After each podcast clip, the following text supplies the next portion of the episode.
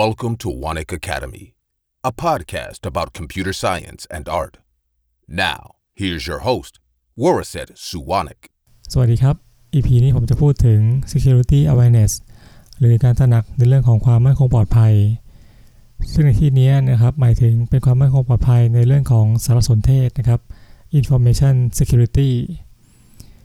ใน EP ที่ 20 นะครับ ผมได้พูดถึงข้อดีของ IT นะครับ ไปหลายข้อเลยนะครับ เนื่องจากว่า IT ก็มีข้อดีนะครับทำให้องค์กรเนี่ยก็ต้องพึ่งพานะครับการใช้ IT คราวนี้เนี่ยเวลาที่เราพึ่งพาอะไรไปนะครับ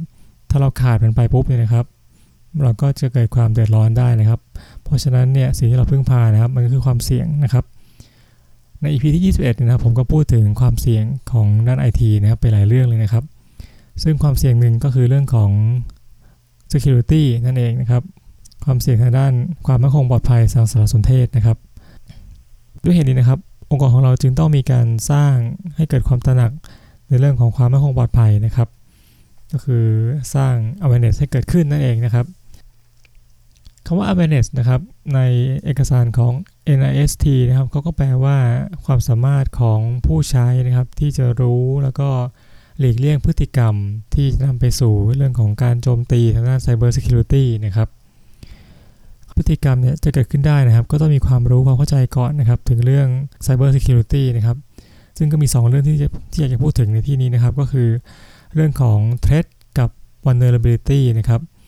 คำว่า threat เนี่ยก็คือภัยคุกคามนะครับ แล้วก็คำว่า vulnerability เนี่ยก็คือช่องโหว่นะครับ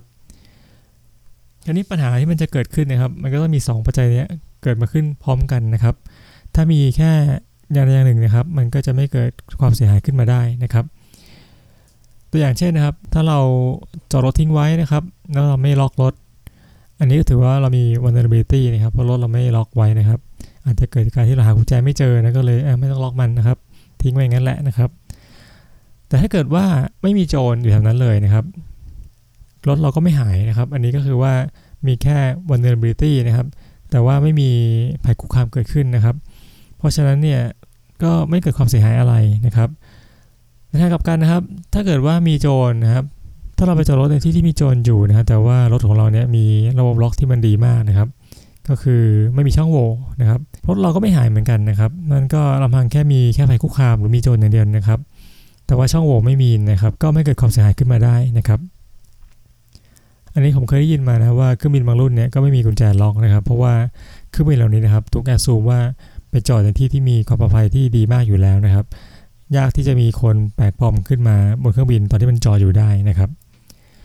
โอเคนะก็จะพูดถึง 2 เรื่องนะครับ เรื่องของ vulnerability กับเรื่องของ threat นะครับ ก็เริ่มต้นที่ vulnerability ก่อนนะครับซอฟต์แวร์ต่างๆที่เรานำมาใช้นะครับ ก็อาจจะมีช่องโหว่เรื่องความปลอดภัยนะครับ ซึ่งทำให้เราต้องอัปเดตซอฟต์แวร์เป็นระยะๆนะครับ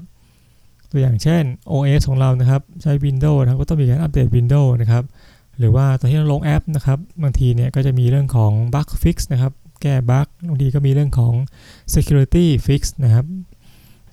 อันนี้นะครับเราก็ต้องคอยอัปเดตซอฟต์แวร์เราเป็นระยะระยะนะครับ เพื่อที่จะอุดช่องโหว่เหล่านั้นนะครับ แล้วก็เรื่องของแอปพลิเคชันนะครับ ก็อย่าลงเยอะนะครับ ลงเท่าที่ต้องใช้จริง ๆ นะครับ เพราะว่ายิ่งลงเยอะเท่าไหร่นะครับ มันก็เหมือนกับเป็นการเพิ่ม attack surface นะครับ เพิ่มโอกาสที่จะมีช่องโหว่ให้มีมากขึ้นนั่นเองนะครับ แล้วก็ในการทำงานนะครับ เครื่องที่มาจากออฟฟิศนะครับ ก็อย่าไปลงเกมหรือไปลงอะไรที่มันไม่ไม่เกี่ยวข้องนะครับ เพราะว่าอาจจะสร้างความเสียหายกับข้อมูลที่ใช้ในการทำงานได้นะครับ ก็แยกกันนะครับ ระหว่างเครื่องส่วนตัวกับเครื่องของออฟฟิศนะครับ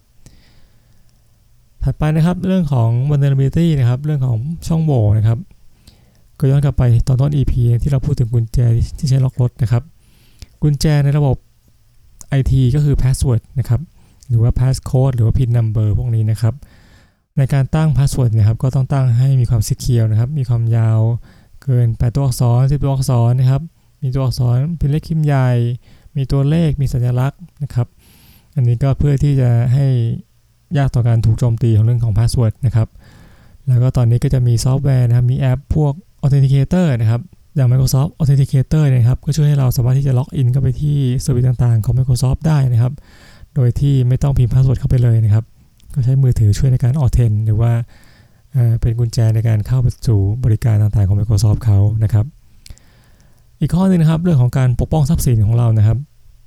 ก็เราจะใช้เรื่องของการเข้ารหัสลับเข้ามาช่วยนะครับ encryption เข้ามาช่วยนะครับ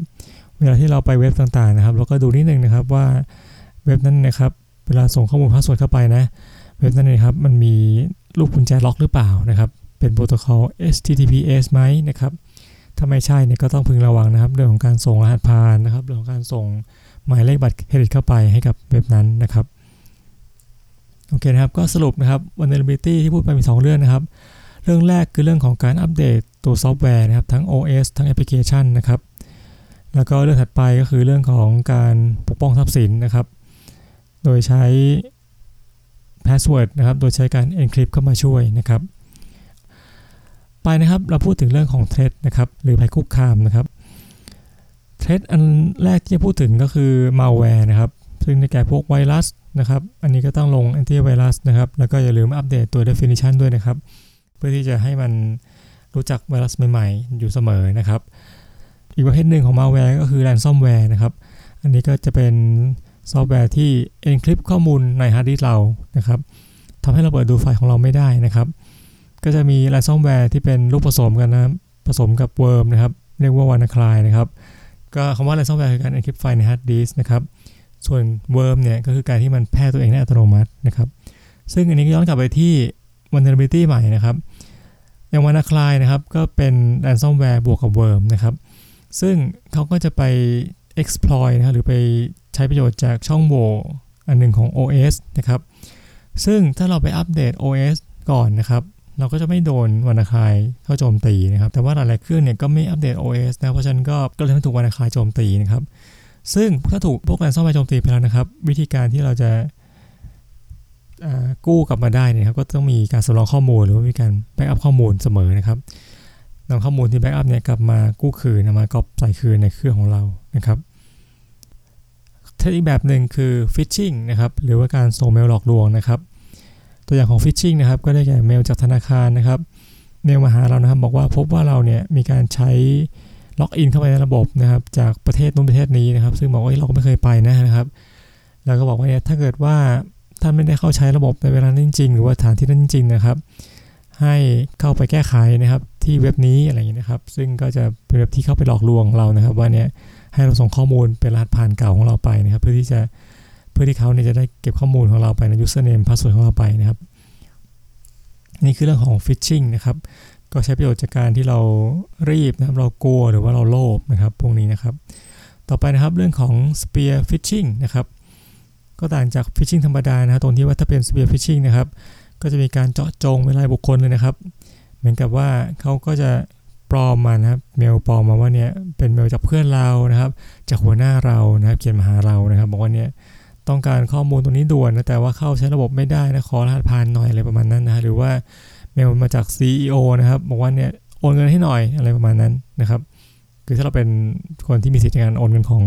ของบริษัทนะนะครับ ก็ถูกสั่งมาว่าเนี่ยให้โอนเงินไปด้วยนะที่ไปหาเขานี้นะครับนี้เป็นต้นนะครับ อันนี้คือเรื่องของ spear phishing นะคือเจาะจงมาโจมตีไปที่คนบางคนในองค์กรนะครับ อเคนะครับก็พูดถึง 2 เรื่องนะครับสรุปนะครับพูดถึงเรื่องของ vulnerability นะครับหรือว่าช่องโหว่นะครับแล้วก็พูดถึงเรื่องของ threat หรือว่าภัยคุกคามนะครับซึ่งสมการก็คือความเสี่ยงนะครับเท่ากับ vulnerability บวกกับ threat นะครับ